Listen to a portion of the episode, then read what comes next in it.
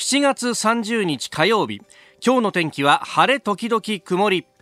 ニッポン放送飯田浩司の OK Cozy Up。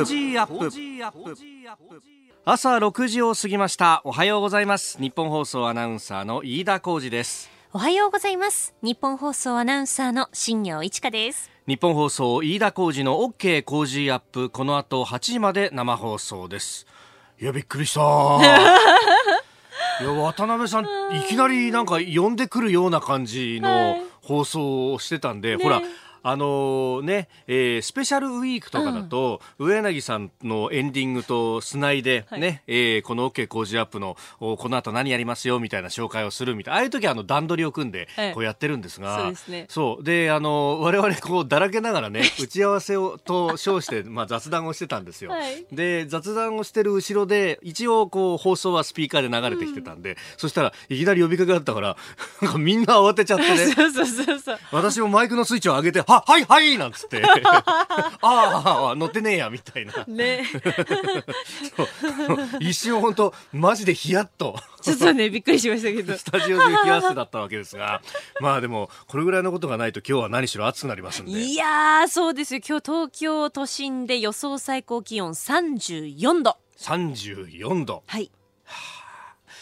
いやあの昨日梅雨明けがね一応気象庁からこの関東地方も発表されて、まあそれは梅雨明けもするよなっていうような まあいきなりですね洗礼を浴びるような暑さで本当にね。まあ本当お気をつけください。あの社会面に今日は結構大きく載ってますけれども全国で400人以上の方が昨日救急搬送されたんだという話、あのこの東京消防庁管内でも120人を超える方が、えー、救急搬送されております。まああの大阪の枚方にあります枚方パークではね着ぐるみの中に入ってダンスの練習をしてた28歳のね、えー、若い方が残念ながら熱中症で亡くなったと。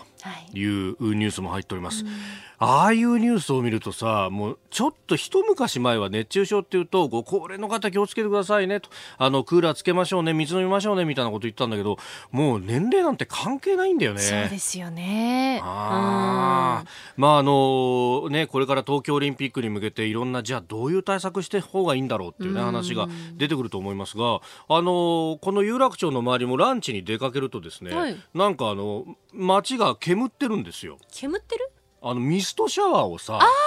この中通りでなんか社会実験でやってて。やってますね。ちょっと前まではさこのなんかあの冷夏って言われるような時期なのにミストシャワー出してどうすんだろうね とか言ったんだけど、はい、もう昨日なんかはみんな人が群がるようにさもう浴びに行きますよね。恩恵だよね。進んでね。本当に。えまあいろんなものを駆使しながらですね、えー、安全にこの夏を乗り切っていきましょう。今日も34度の予報です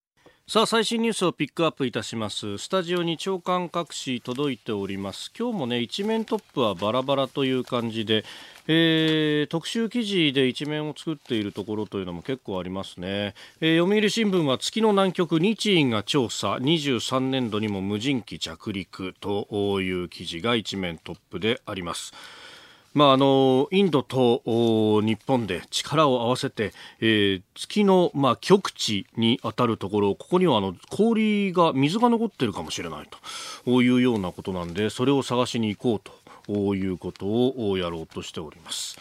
えー、で各紙、まあ、一面のこうトップではないところに読売はトップじゃないところに載ってますね。それから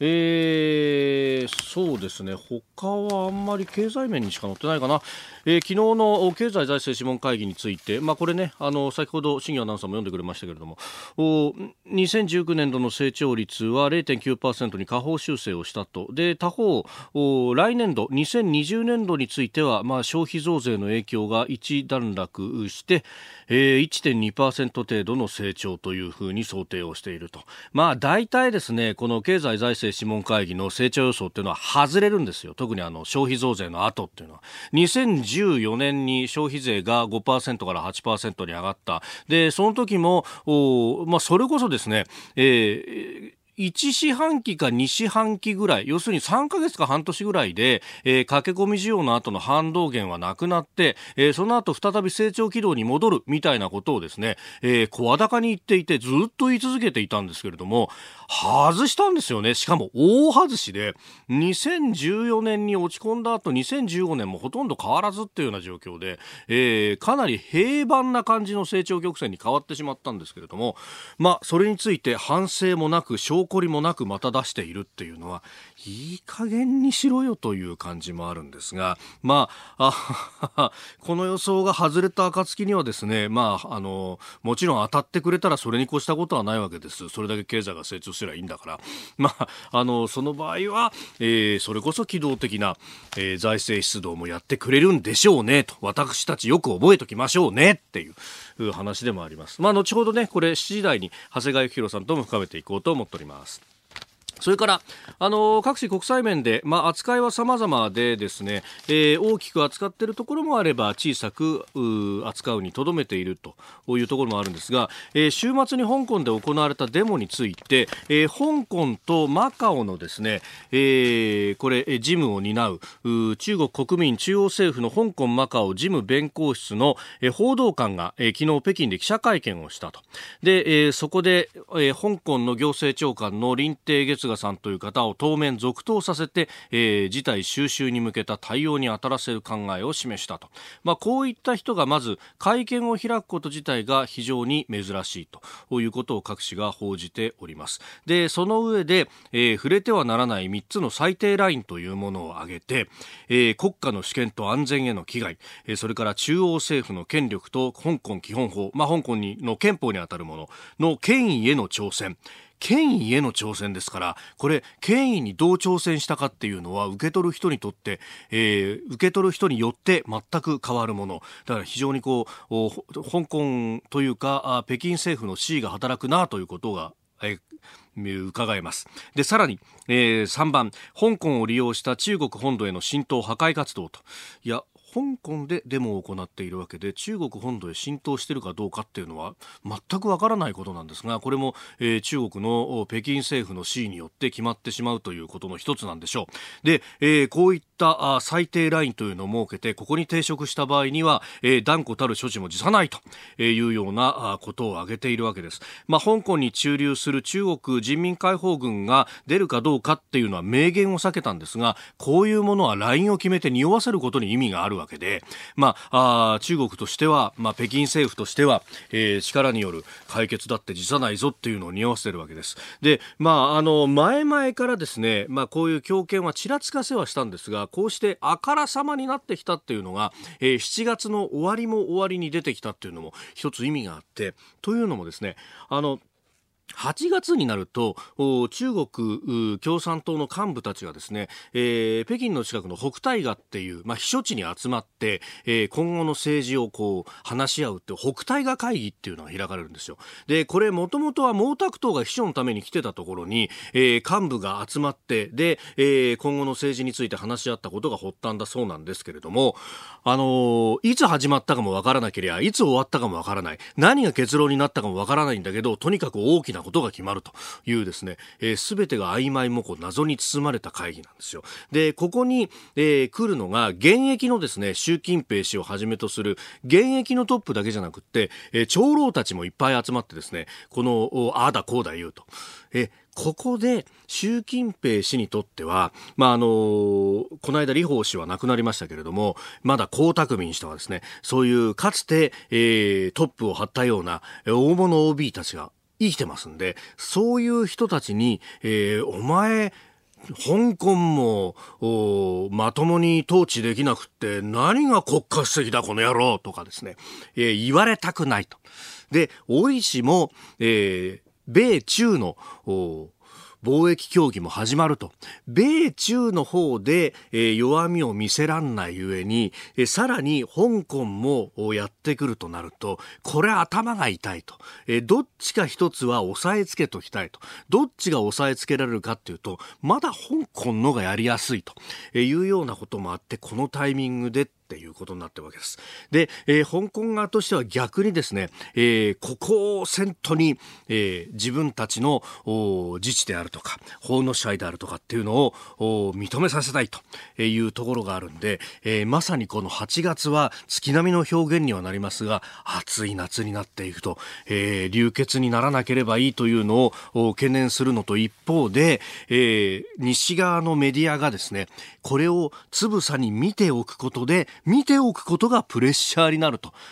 世界に対して、えー、中国ってのは力で押さえつけるんだ、えー、異形の国であるということになるとそれこそ天安門の後のように制裁がきつくなるとそれはそれで厳しいっていうのはみんなあ北大河に集まるような OB の皆さんがまさに辛酸をなめた時代でありますんでプレッシャーにもなると。えー、自由民主主義法の支配、えー、そのせめぎ合いが我々の非常に近い香港でまさに今起こっているということは、えー、記憶に留めておいてもいいんじゃないでしょうか。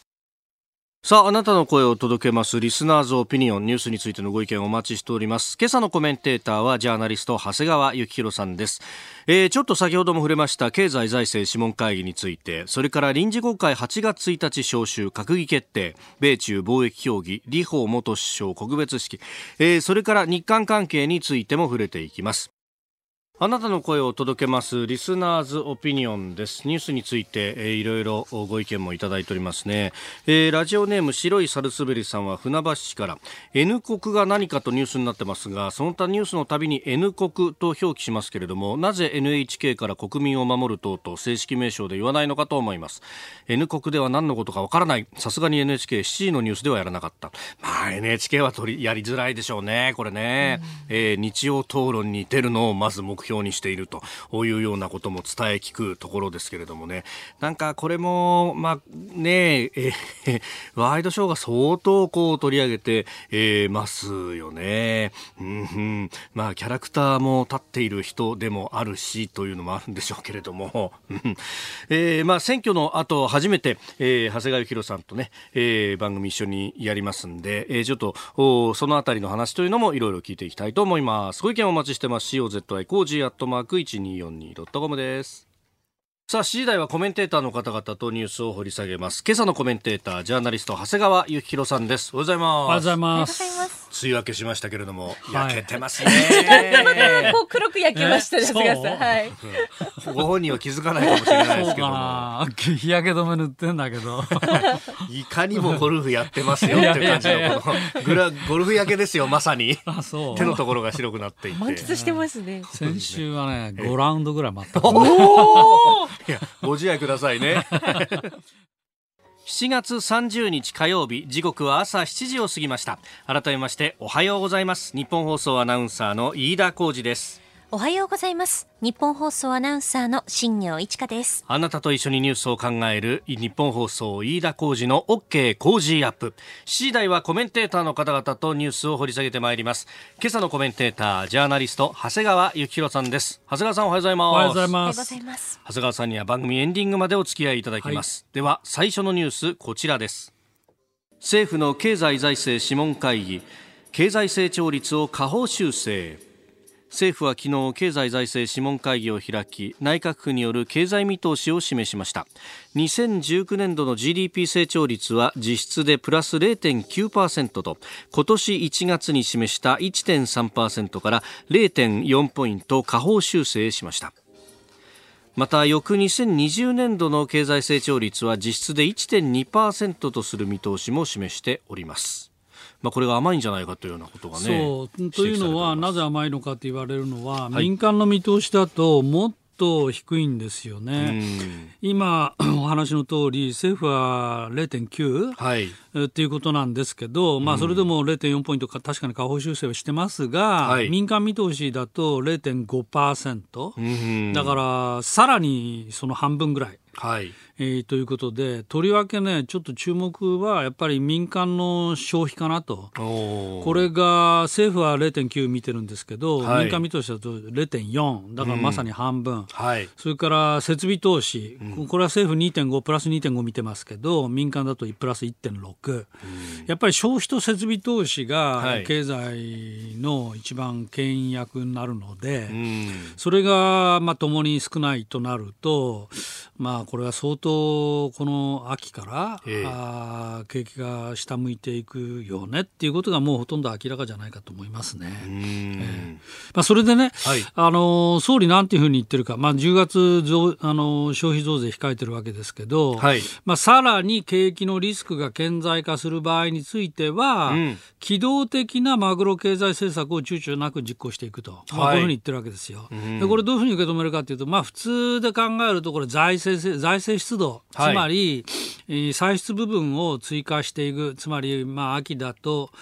臨時国会で、はい、まあ、補正。っていう話があるかもしれないし、まあ、おそらくあるんじゃないかと思いますけど、はい、それからさらに冬が深まってくれば、えー、来年度予算編成という話があり、はい、だからそこのところで財政出動を追加していくっていうまあ話になるっていうふうに受け止めるのがまあ普通だと思います。えー、けども、本来で言うとマグロ経済政策っていうのは実は財政出動歳出部分だけじゃなくて、うん、歳入部分もあるんですよ。本当は。日本の特に新聞テレビは、はい。あ財政政策って言ったらもう即例えば公共投資を追加するっていう話をイメージするんだけど、実は歳入部分税制をどうするかっていう話が本当はあるのね裏側に。はい、でこういう時はどうするかって言ったらこれは減税ですよ。ヨーロッパやアメリカではこの減税政策って別に普通に行われてて、ええ、ちょっと調子が悪くなってくるともうすぐ減税する、まあ、トランプ政権も法人税減税しましたけど、え、まあ、あと所得税、はい、の累進化部分をあのさらに和らげていく、うん、いうようなこと。だから、まあ、今回のこういう局面では、まあ、そうにマクロ経済政策って言うんだったらば、はい、歳出の追加だけではなく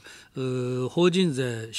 あるいは所得税、うん、まあ、さらには、まあ、本来であれば消費税を減税していく、はい、っていうことだって別にこれは普通の議論なんですよ。日本だと消費減税なんていうととんでもないみたいな話だけど、はい、とんでもないのはそちらの方で、別に普通の話なんですこんな話は。そういうふうにやっていけばいいんだけど、まあ、そこは財務省がものすごく抵抗してるから、はい、まあ、なかなかできないということですけど、まあ、今回どうなるんですかね。私の見立てでは、まあ、要するに増税問題があるでしょ。はい。それから中国とアメリカの問題があるでしょ、はい、それからイギリス、まあ、新しい首相決まりましたけど、これ、10月にはもう何が何でも合意なくたって離脱するって言ってる、うん、となるとね、うん、ヨーロッパ経済も相当調子が悪いでしょ。はい。さらに加えてホルムズ海峡の問題がある。イランの、ね、イランの問題。これ40区ですよ、はい、こんなのは本当に今まで経験したことがない、はい、ので果たして0.9%なんていう成長なんていうことが本当にできんのと。いう話が、まあ、この秋の最大のテーマかなと思いますね。はいまあ、これを公約のような形で、もう是が非でも成長するんだと、えー、でそれこそ減税も含めてで、マクロ経済の対策を打ってくれりゃいいんですけど。そうそうまああのー、あと財政だけでなく、はい、金融政策もあるわけで、まあ、アメリカはもうおそらく利下げするだろう、はい、ヨーロッパもこれから下がる方向だっていう、ね、見通し喋ってますから、まあ、日本どうするかね、ね。日銀が、はい、日銀の金融政策決定会合、昨日と今日開かれるというところです。はい、えー、まずはあ足元の経済、この先についてお話しいただきました。おはようニュースネットワーク東京有楽町日本放送キーステーションに全国のラジオ局21局を結んでお届けいたします。時刻は7時11分を過ぎました。おはようございます。日本放送アナウンサーの飯田浩二です。今朝のコメンテーターはジャーナリストの長谷川幸宏さん。取り上げるニュースはこちらです。臨時国会8月1日召集を閣議決定。菅官房長官は昨日衆参両院の議員運営委員会理事会に出席し臨時国会を8月1日に召集すると伝えました。与野党は提案を了承したため政府は繰り上げ閣議で1日召集を正式決定。また開会式は1日午後3時から行われ5月1日に即位された天皇陛下が初めて出席され開会のお言葉を述べられます。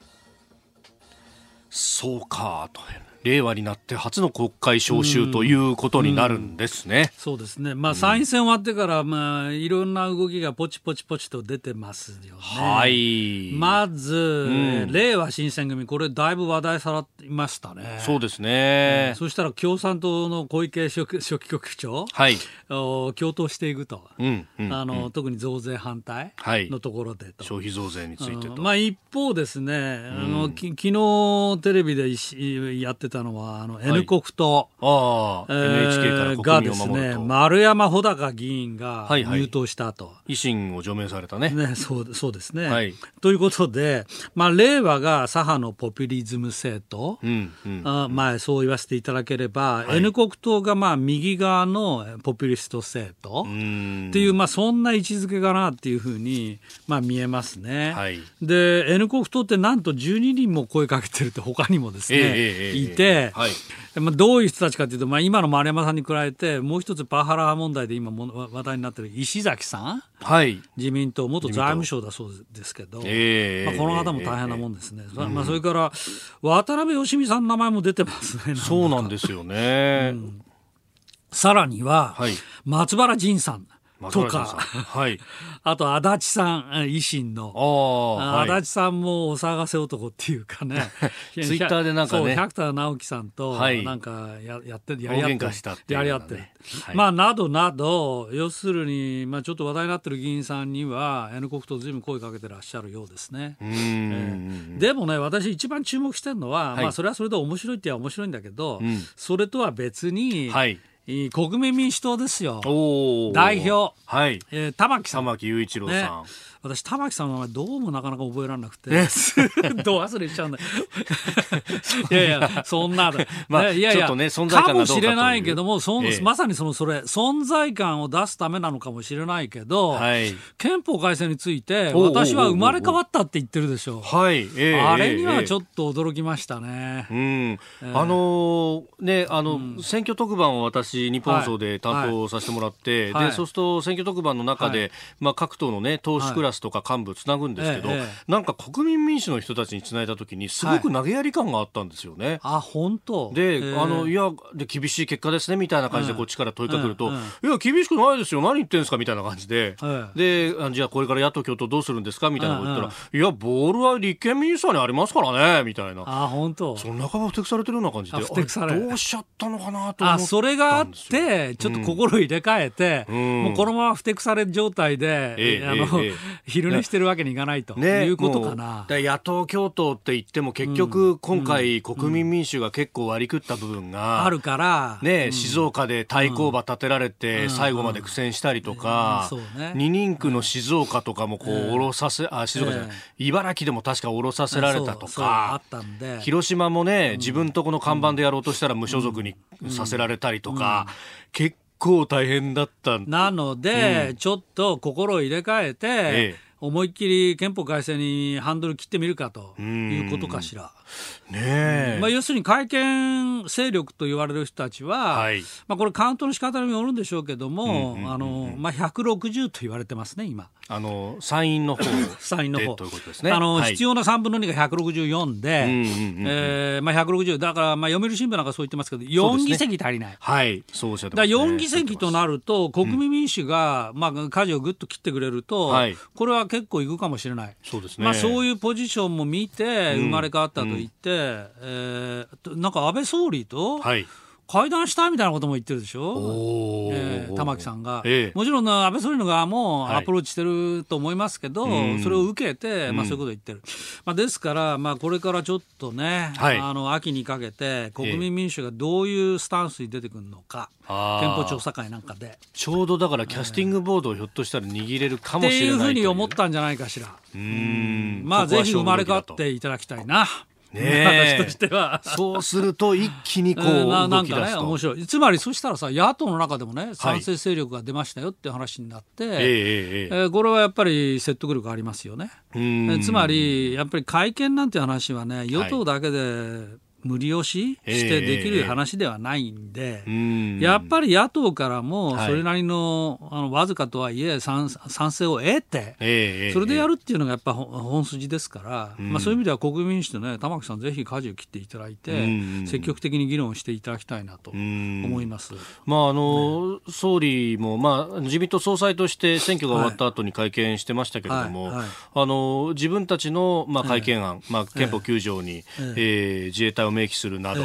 はあの、もちろんこれがベストだと思ってるけれども、はい、必ずしもそれに一言一句こだわるわけではないという発言もしている、ええね、ちょっと二重になってきたのかそうですね、まああの玉木さんの側も、はい、自民党の4項目全部賛成というわけじゃないと、まあ、言ってるので、はい、まあ、救助の問題はとりあえずあ後からやるにしても、まあ、玉木さんは玉木さんなりにいろんなね、議論を大いに出していただいて、盛り上げていただきたいなと、まあ、思いますね、まあ、その辺教育の無償化とか、その辺っていうのは、維新もそうだし、乗りやすい。そうそう、乗りやすい。まあ、それから会見の話で言えばね、また萩生田さんがね、なんかインターネット番組でなんか言ったらしいんだけど、なんか議長交代論というそうそう。今のメンバーで動かないんだったら、つまりあの憲法の審査会ですね、えー、これが動かないんだったらば、有力な方、前向きな方を議長に置いたらどう？っていうことで、なんと大島忠森衆院議長を変える可能性に言及したと、はい、こういうふうになってる、えー、この頃、えー、萩生田さん、インターネットの番組出てくると、いろんなこと言いますね。そうですね本当に総理と示し合わせてんだろうか。うんそう、その辺も含めていろいろ憶測を読みますね、これ、ね、そのうち呼んでみますか、萩生田さん、この番組に。いらっしゃっていただけるんであれば、ぜひ。そうしましょう、そうしましょう。はいはい。えでは続いて2つ目こちらです。米中貿易協議今日から再開へ。米中両政府は今日そして明日中国の上海で閣僚級の貿易協議を行います。6月下旬の首脳会談から1ヶ月が過ぎ交渉はようやく本格化します。えー、アメリカからはライトハイザー通商代表部代表、うん、そして中国からは劉鶴副首相という、うん、まあ、ある意味いつものメンバーがもう一度顔を合わせる。うんこれはね、まあ、うん、はっきり言うと、時間稼ぎですよ、時間稼ぎアメリカ側の。あ、アメリカ側の。アメリカ側の。なぜかっていうと、まあ、これ大阪の G20 で決まったわけですけど、はい、あの時以来、例のホルホルムズ海峡が、ずいぶん緊迫した、うん、もしかしたら武力衝突だってあるかもしれない。まあ、そのくらいの事態まで来ている。うん、で、エネルギー、大統領、トランプ大統領としては、自分のエネルギーをホルムズ海峡問題に集中させるために、はい、とりあえず米中は一旦話し合いっていうことで棚上げ。下に過ぎないんじゃないのと、はい、基本的な問題で、えー、例えば中国側にしてもですよ知的財産の泥棒やめます、あるいは国営企業の補助金やめますなんてことを言うかと、はい、言うとそれはねちょっと難しいと思いますね。それどころか大統領トランプ大統領はまた新しい球投げてるでしょ今あの例の世界貿易機関 WTO、はい、これで要するに途上国あ優遇政策、これはおかしいと。まあ、途上国扱いされてるわけですよね、中国は。これね、実はまあ WTO が発足した時に、まあ、途上国を応援しましょうという大義名分があって、はい、まあ、それにも先進国も乗っちゃったわけですけど、うん、なんと中国だとか、それから韓国ね、はい、シンガポール、えー、まあ、こういうところも途上国、自分が途上国、私たち途上国って言ったら、途上国になっちゃうっていう、えー、まあ、そういう、ええですよ、まさに、はい、まさに、ね、中国はもう世界第二の GDP ですから、それが途上国なわけがない。ねえー、ということで、まあ、その問題ももうボールを大統領、あれはね、単なる要求じゃなくて、はい、90日過ぎたらアメリカは一方的にもそれやるぞって言ってるわけですよ。もう今日のこの間の発表の日から、はい、90日経ったらアメリカはもう要するに中国、韓国その他は、うんうん、あの途上国扱いしないということが大統領令に書いてありますから。うんあので、まあ、これもあるんで、はい、まあ、米中貿易協議、ええ、とてもじゃないけど、まとまらないと私は思いますけどね。まあ、それから韓国ですよね、やっぱりね、はい、韓国もびっくりしたと思いますよ、この話には。まあ、自分たちも同じところに入ってるぞね。そうそう。そう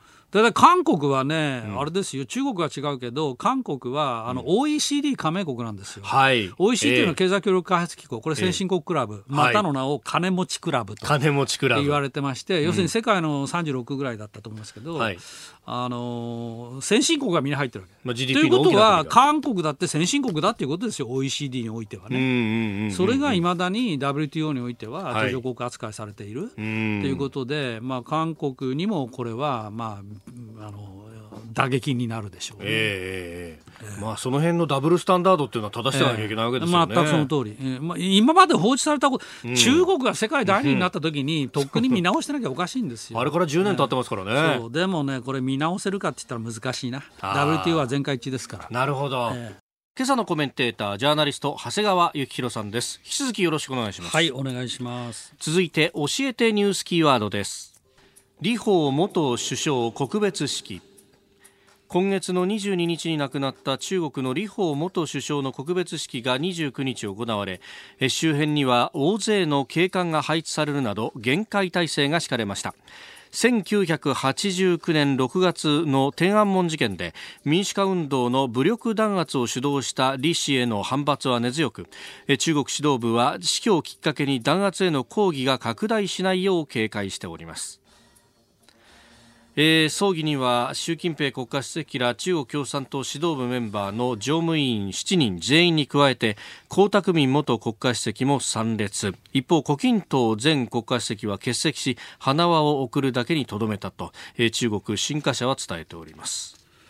うんあの天安門の時に、はい、李鵬元首相が、うん、まあ、あの首相の立場にいたと、はい、いうことで、まあ、彼がその天安門事件の虐殺者、うん、あるいは北京の虐殺者、うんはいあなどとまあ言われてるんですけど、ええ、本当は李鵬氏が決定したわけじゃないんですよね。うん。え、当時の最高指導者っていうのは、はい、鄧小平、はい。えー、当時の役職何だったかっていうと、うん、中央軍事委員会主席、はい、でこの時に新聞は本当に何て言って、この鄧小平の肩書きを言ったらいいか困っちゃってですね、要するに、本当の実力者は鄧小平なんだけど、はい、表の首相は李鵬だから、えー、さてどうするかっていうんで最高指導者っていう。最高指導者。そう鄧小平最高指導者、はい、という言い方をしてたんですね。えー、でまあそういうことであったんですけど、まあ、その李鵬さんが亡くなったと、はい、いうことで今限界体制ということですけど、うん、これね私思い出すね、はい、思い出すっていうか今最大の注目点はやっぱり香港だと思いますよ。はいあの映像を見ると、うん、これはだんだんだんだん天安門に近くなってきたんじゃないかっていう感じしません？いやなんか私ねあの、はい、ほらデモ隊の方も、ええ。黒シャツで、はい、あのもうほとんど参加者みんな黒一色ですよね。そうそう。あの黒い服を着て、えー、それをアイコンにしようっていうことで、えー、ずっとやってるようなやってますよね。はい、あの映像なんか見ると、まあ若い人はもちろんだけど、はい、年配の方、うんうんうん、方もやっぱりみんな黒い。シャツ着て、まあ、最前列にいる方は本当にあのヘルメットとか、そうですね、ゴーグルでね。ゴーグルとかで、うん、まあ、相当あの防御を固防御を固めてる、はい、感じですけど、まあ、昨日もぶつ衝突ありましたよね。そうでしたね。で、ね、中国側も相当敏感になって、はい、まあ、あの絶対に許さないと、えー、なんて非常に強い言葉出してるでしょ、はい、だから今、もうつばぜり合いですよね。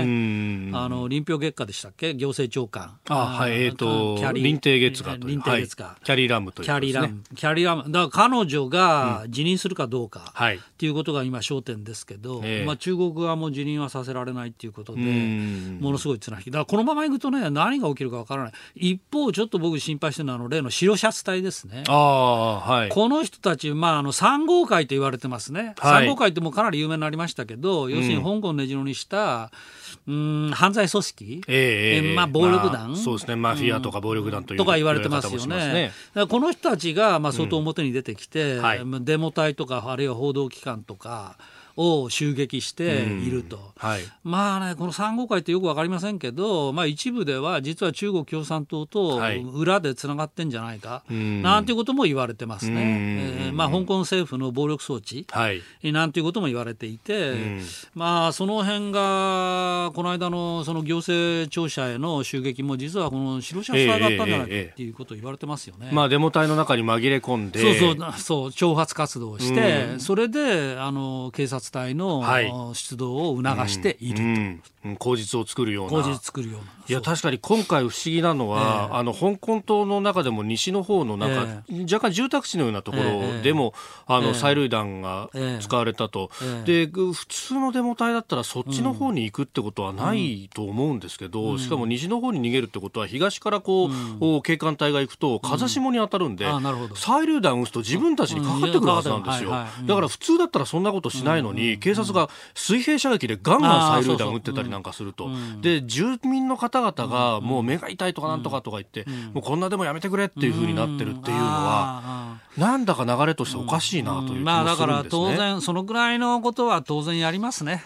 中国共産党としては。あつまりデモを過激化させて、はい、それを口実に、えー、えー、強硬な鎮圧手段に出る。だからだんだんだんだん今ね沸騰点に、はい、あの近づいてるなと思います、えー、今日のキーワード李鵬元首相告別式でした。お送りしております日本放送飯田浩二の OK 工事アップ。お相手私日本放送アナウンサー飯田浩二と新業一華がお送りしています。今朝のコメンテーターはジャーナリストの長谷川幸宏さんです。長谷川さん引き続きよろしくお願いします、はい、お願いします。続いてはここだけニューススクープアップです。この時間最後のニュースをスクープアップ大韓航空日韓関係悪化で9月から札幌便停止へ。大韓航空は昨日プサンと札幌を結ぶ路線の運航を9月3日から停止する方針を明らかにしました。航空需要や最近の両国関係を考慮した措置だということです。えー、一時は人気だったプサン札幌線は供給過剰によって競争が激化したため5月から、うん、路線の見直しを開始をしたということで、うん、えー、今回は運休を決めたと。うん。まあ、お客さんが減ったっていうことですよね、はい、まあ、日韓関係が悪くなってるわけですから、まあ、当然、観光客もちょっと二の足を踏む、はい、ということで、1月、6月の上半期で見ても、プサン、札幌線の実績っていうのは、前年同期比、うん、5から 7, 7ポイント。ぐらい、まあ、減少、ずっと減少していると、はい。まあ、いうことですから、まあ、大韓航空としても、まあ、やむを得ないっていう、うまあ、そういうご判断なんだろうと思いますね。はい。まあ、他にもね、いろいろ影響出てまして、えー、えー、例えば、あの奈良県天理市の中学生の交流事業、これが日本から韓国に行くはずだったんだけど、もう本当直前になってから、まあ、ちょっと難しい、はい、つまり、ホームステイなんかする予定だったようですけども、うん、ちょっと今むなかなか難しいと、はい、まあ、何があるかっていうことも心配なんでしょう、うん、でこれも中止になった、はい、それからもう一つはプサン、はい、えー、と日本の交流事業、うん、これもなんかあ中断している、はい、うん、交流事業を見直すというふうに、まあ、市長が言ったと、えー、まあ、これも同じことだろうとは思います。うん、でどうやってまあ止まってるわけですけど、まあ、これは、まあ、ここに来てもうも8月2日にでもやると思いますけど日本のその韓国向け輸出管理の強化、はい、あこれがさらに今はあの3品目ですけど、うん、もう他の品目も含めて、はい、ホワイトコックっていう、まあ、包括的な認可を取りやめるっていう、まあ、そういう措置も動きが出ているので、まあ、全体としてまあ非常に今悪化しているわけですね。はい、ただね私この輸出管理の強化の問題については、ええ、あのちょっと誤解があって、まあ、日本側の制裁なんじゃないか、あるいは報復なんじゃないか、まあ、あの政治的に見れば私は報復だと思いますよ、ただね、報復っていうのは、今の国際関係の中で、はい、お前が気に入らないことやったから、俺たちもこれやるぞみたいなことは事実上できないわけ、え今の正常な国際関係の下ではね、はい、正常というか、ルールの下では、だからあらゆる措置っていうのは、みんなその制度にのっとってしかできないんですよ。はい、まあ、韓国はその日韓協定自身をチャラにするっていうそういう乱暴なことやってるけど、うん、まさか日本はそんなことできない、はい、なので今回の輸出管理強化それからホワイト航空の見直しについても、はい、これは報復じゃないんですよ、うん、制度的には、はい、ももっとズバリ言えばじゃあ本当に輸出しないことになっちゃうのって言ったらそんなことはないんですよ。そんなことない、ね、ないんですよ、ホワイト航空やめやめたからといって、個別認可に変えてもですね、うんうん、ちゃんと韓国がしっかりした輸出管理さえやってくれれば、はい、これまで通り物は出ていくんです、うんうん、それは経産省もそういう立場なんですよね、はい、だから問題は実はどっち側にあるかというと韓国側にある、うん、ムン・ジェイン政権がしっかりとした輸出管理をやってくれるかどうか、ええ、それを日本側にきちんと説明していただけるかどうか、はい、ここにかかってるわけですね。うん、だからそれがないのに、はい、一方的に報復だ制裁だなんだかんだっていうふうに騒いでもらってもですね、えボールはあなたたちの側にあるんじゃないの？ということをやっぱり政府は言っているし、まあ、僕らもそういうふうに受け止めるべきだなと思いますね、えー、まあ、むしろそれに絡めてその不買運動とか、まあ、不買運動とか一応民間が主体でやってるってことになってますけど、例えば海外旅行するんだったら国内旅行した方が、えー、韓国経済にとって、えー、有利だって大統領が発言するとか、なんかむしろ政治に絡めてるのどっちだっていう、ね、そうそうその通り。だから韓国側が盛んにこれは日本の制裁じゃないか制裁じゃないかって言ってるわけですよ、はい、じゃないかと。だからそんなこと言ってる限りはね、これは軌道にも戻らない、日本はあくまで自分制度妥当な、はい、あ制度の下で全てのことは動いているわけなので、うん、韓国側がしっかりした輸出管理をしてくれるかどうか。してないっていうことは韓国自身がもう発表していて、うん、不適切な事例が156件か3件か、はい、まあ、150件以上もあった、えー。はい、これ自ら認めてらっしゃるわけですからそう、ね,、まあ、そういうことがあってはならないし、うんうんうん、そのことについてそんな150以上も摘発できたのは透明な証拠だなんて 居直ってる限りはね、ねはい、これははっきり言ってまともな政府じゃないよねって話になっちゃいますよね。まあ、これしかもそれだけこう、えー、ねえー、不正な輸出が出てきていてこれ対応を促す、えー、促してずっと日本政府としては促し続けてきたんですよね。3年間もやってきたんですよ。で協議しましょうって言って言ってきたのに、梨のつぶてだったわけでしょ。はいうんうんうん、でそれを今になってから協議してくれしてくれなんて言ったって、はい、それは日本側がずっと言ってきたことじゃないかと、えー、協議するなら、まずあなたたちの輸出管理体制をしっかり見直してくださいよ、うん、そこそれからですよねって話だと思う。つまりボールはあっち側にあると。え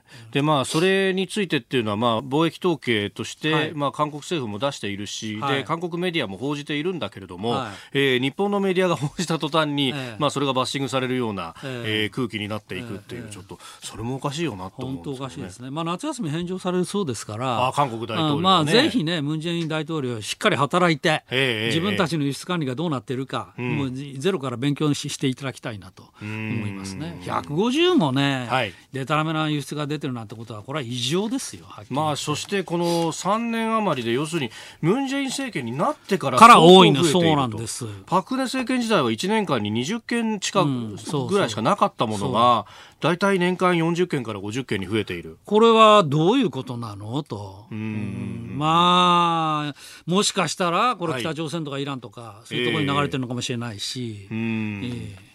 まあ、そういうのに使えるような物質